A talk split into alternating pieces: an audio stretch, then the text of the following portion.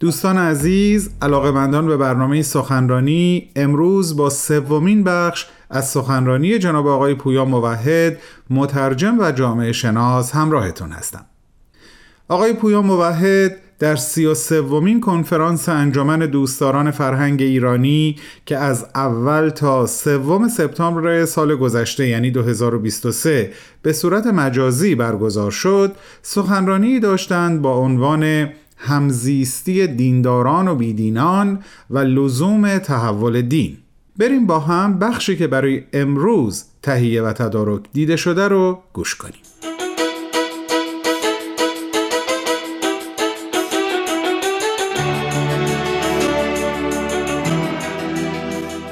اگر دین رو هدف خداوند برای دوران خودمون بدونیم یعنی ضرورت دوران خودمون که به یک زبان معنوی به بیان در اومده می‌تونیم اینطور تصور کنیم که دین بستر ایجاد می‌کنه برای گروه بزرگی از مردم که در طی چندین نسل می‌خوان برای پیشرفت به طرف یک هدف فردی و اجتماعی مشخص با هم همکاری کنن.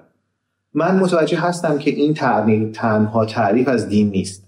همینطور می‌دونم که بعضی از گروه های اجتماعی که به زبان امروز ما دین هستند با این تعریف از دین ممکنه تطبیق نداشته باشن و منظورم این نیست که اونها دین نیستن. همچنین من منکر این نیستم که همه این ادیان منشأ و بنیان مشابه یا حتی به باور بهایی اساس یگانه ای دارن. اما منظورم اینه که باهایی ها با انتخاب این تعریف و بر اساس اون ماهیت یگانه دارن یک نهزتی درست می‌کنن که از نظر ماهیت و ساختار و کارکرد اجتماعی خیلی با اون چیزی که ما امروز دین می‌دونیم متفاوت. برای درک بهتر این موضوع می‌خوام یک مثالی از علم بزنم. مثل پارادایم های علمی یا برنامه های علمی که یک بسترهای هستند که کوشش های نسل های متعددی از دانشمندان رو که بعضی وقتها صدها سال به طول می‌کشه رو با هم متحد می‌کنن. و در این بستر برای پژوهش درباره پتانسیل هایی که یک مجموعه از پیشفرض ها به وجود میاره به طور جمعی تلاش می‌کنن. مثلا نسل های از دانشمندان با پذیرش فرضیه های اولیه فیزیک نیوتون به کاوش در امکانات بالقوه عملی و تطبیق یا عدم تطبیق این فرضیات با آزمایشات تجربه پرداختن و خیلی از مسائل عملی رو بر اساس این پارادایم به شکل قابل پذیرشی حل کردن. حتی با اینکه اصل فرضیات نیوتون بدون شک محدودیت هایی داره و لزوما تماما با امر واقع منطبق نیست. دین به معنای مورد نظرم در دوران حیات خودش به نسل هایی از باورمندان این امکان رو میده که یک کوشش فرانسلی برای تحقق اهداف اجتماعی به ایجاد کنند این کوشش در هر کتاب مقدسی در ابتدای هر دین به طور دقیق چه از نظر اهدافش چه از نظر روشهاش و چه از نظر مسائلش به طور مشخص بیان میشه و تا وقتی که دست تعبیرگرها بر متن دینی باز نشده باشه برای باورمندان به اون دین این هدف و این روش و این مسئله های اصلی تا حد زیادی روشن و خالی از ابهام مثلا برای بهایی هدف اصلی وحدت عالم انسانی وحدت و یگانگی. راهی که برای این رسیدن به این یگانگی توصیف شده مجموعی از آموزه هاست که ارتباط نزدیکی اتفاقا با مدرن شدن جوامع دارن. مثلا آموزه های هست حالا در کلیت خودشون یک تصویری از آینده متفاوت رو در مقابل چشمان ما می‌گذارن که برای مثال توش باید رفع تبعیض و تعصب دینی اتفاق بیفته تعصبات قومی کنار بره موانع پیشرفت زنان برطرف بشه علم پذیری و خردگرایی همگانی حاکم بشه آموزش و پرورش عمومی و اجباری بشه اداره جوامع به شکل دموکراتیک در بیاد نهاد روحانیت دینی لغو بشه و اداره جوامع بر اساس تصمیمگیری جمعی جدایی دین از سیاست و ضرورت تأسیس حکومت قانون انجام بگیره یک نظام فدرال جهانی شکل بگیره و به جنگ ها بر سر ملیت و دین و امثال اینها خاتمه داده بشه و امثال اینها که برخی از راه های رسیدن به اون هدف یگانگی هستند روش های بهایی ها هم برای تحقق این اهداف در آثار بهایی به دقت بیان شده. منظورم از این مطلبی که عرض می‌کنم این هست که اگر ما به آین باهایی به عنوان یک جنبش زمانمند معنوی و اجتماعی نگاه کنیم که هدفی فرانسلی داره یک مسائل مشخصی رو می‌خواد حل کنه و برای حل اونها یک روش های مشخصی رو در پیش گرفته.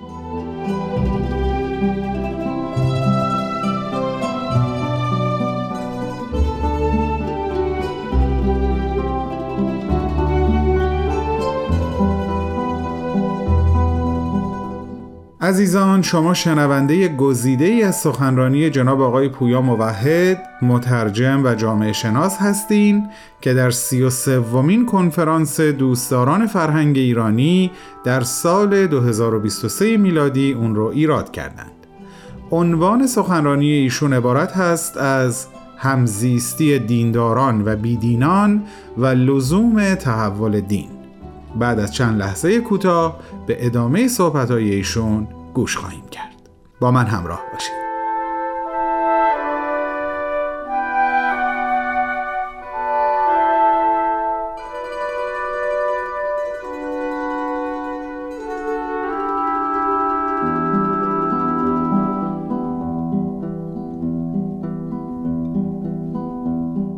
شاید کسی اینجا بگه که وقتی ما به تاریخ ادیان برمیگردیم می‌بینیم که کسانی که به ادیان ایمان آوردن بنا به باورهای دینی و وعده های اون جهانی این کار رو کردن. و از کجا می‌دونیم که یک چنین کسایی به دنبال تحول اجتماعی بودن؟ مثلا شخص غریبی می‌گفت که طاهره قررت العین به دنبال آزادی زنان نبوده و اعمالش بیشتر با انگیزه های دینی و اخروی بوده. این رو سوء تعبیری از واقعیت دوران اولیه ادیان می‌دونم. مثلا فداکاری های پیروان حضرت مسیح فقط برای رسیدن به یک بهشت آسمانی نبوده. حضرت مسیح به اونها وعده داده بود که نگران نباشند چون او به تعبیر خودش بر جهان غالب شده. یعنی به اونها وعده می‌داد که نظم و فضای اجتماعی که اونها در کنار حضرت مسیح زیسته بودند و بهش دل بسته بودند در جهان گسترش خواهد یافت. همینطور اعرابی که با حضرت محمد همراه شدند فقط پی هور در یک عالم دیگه نبودن و به خاطر اونجورشون رو نمی‌دادن. دعوت حضرت محمد از ابتدا با وعده غلبه همراه بود. یک جامعه ای رو نوید می‌داد که توی اون دیوارهای قبایل فرو خواهد ریخت و تمام ملت عرب و هر کسی دیگه که به اسلام به پیونده خودشون رو برادران یکدیگر خواهند دونست و به جای بیقانونی قانون واحدی به اونها حاکم خواهد شد و به تعبیر قرآن انما المؤمنون و همه مؤمنان برادران همدیگه خواهند. بهایی ها هم فقط به خاطر اجر اخروی برای آین خودشون فداکاری نکردن و نمی‌کنن. هرچند اونها باور دارن که تمدن آینده رو فقط خودشون نخواهند ساخت بلکه اون رو با همکاری گروه ها و جوامع و سازمان های دیگه خواهند ساخت و مخلوق همه نوع بشر خواهد بود. اما به هر حال خیلی آگاهن که بخشی از جنبشی هستند که نسل های پیشین اون رو آغاز کردن نسل های آینده بهش ادامه خواهند داد و در پی تحول بنیادین جهان هست. اینها من رو به یک سوال دیگه ای برمیگردونه و اون اینکه اصلا چرا باید برای جنبشی که می‌خواد یک اهداف اجتماعی و معنوی مشخصی رو دنبال کنه اسم دین بگذاریم؟ چرا باید اون رو با باورهای دینی مخلوط کنیم. در ذهن من یکی از توجیهات و دلایل این رویه اینه که اینها اهداف خیلی خیلی مشکلی هستن. مثلا می‌تونیم ببینیم که ایرانی ها بیش از 100 ساله که برای برخی از این اهداف دارن تلاش می‌کنن.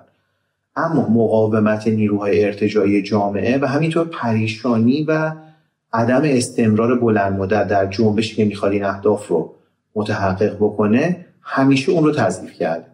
ما در ایران و حتی در معنای وسیعتر در خاور میانه به یک جنبشی نیاز داریم که بتونیم بر تفرقه های ویرانگر و دشمنی ها غلبه کنیم و بتونیم وحدت و صلح و رفاه رو بر یک اساس محکمی تأسیس کنیم و یک تقسیماتی مثل ایرانی، افغانستانی، عراقی، ترک، بلوش، کرد، ثروتمند، فقیر، شهری، روستایی و امثال اینها این جنبش رو تکه پاره نکنه.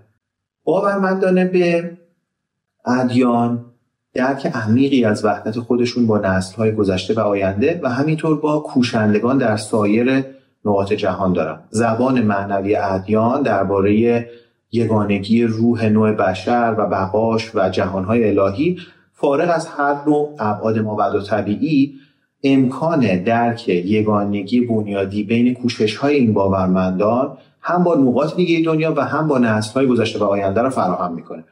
این بخشی از هویت حقیقی ماست. ما قطره های جدا از هم نیستیم بلکه یک رود بزرگی هستیم که در جهت یک سرمنزل مشترک در حرکتیم. به تعبیر حضرت عبدالبها که می‌فهمند چنانچه صد هزار جان حکم جان واحد یافته و هزاران نفوس به هیئت شخص یگانه مجسم گشت.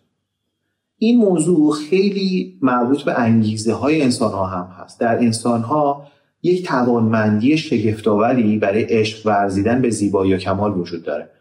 و این عشق می‌تونه انگیزه های حتی شدیدتر از انگیزه بقا در انسان ها ایجاد کنه.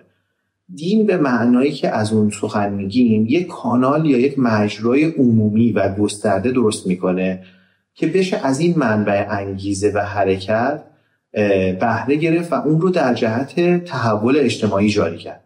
مثلا برای بهایی ها رفع موانع پیشرفت زنها فقط یک هدف اجتماعی یا یک شاخص جامعه شناختی نیست بلکه یک بخشی از یک تصوری از آینده است که اونها رو مجذوب خودش کرده و به اونها الهام میده و آینده هست که اونها از همین امروز دارن سعی می‌کنن در محیط اطرافشون منعکسش کنن. از طرف دیگه تعریف دین به عنوان یک هدف معنوی و اجتماعی برای یک دوران خاص رابطه دین رو با نوع انسان متحول می‌کنه. دین به این معنا جدا از جنبه معنویش در واقع ابزاری برساخته و جمعی برای پیشرفت نوع بشر. همونطور که علم اینطوره همونطور که نظام های سلامت اینطور هستن همونطور که اقتصاد اینطوره. آرمان های دینی هستند که برای تأسیس رفاه و سعادت جوامع به وجود اومدن. و بیان شدن نه برعکس. این معناست که انسان ها و انسانیت در محراب دین فدا بشن. فداکاری اگه هست برای پیشرفت و تحول نوع بشره و خود دین هم ابزار این پیشرفت. فداکاری در این بستر رو نمیشه و نباید از خدمت خالصانه به نوع بشر جدا کرد.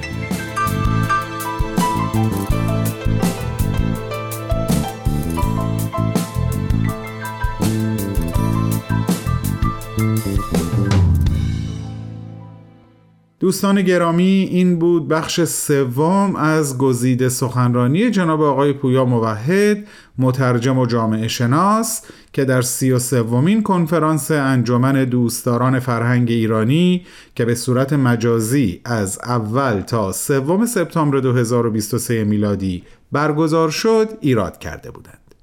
عنوان سخنرانی ایشون همونطور که عرض کردم همزیستی دینداران و بیدینان و لزوم تحول دین هست.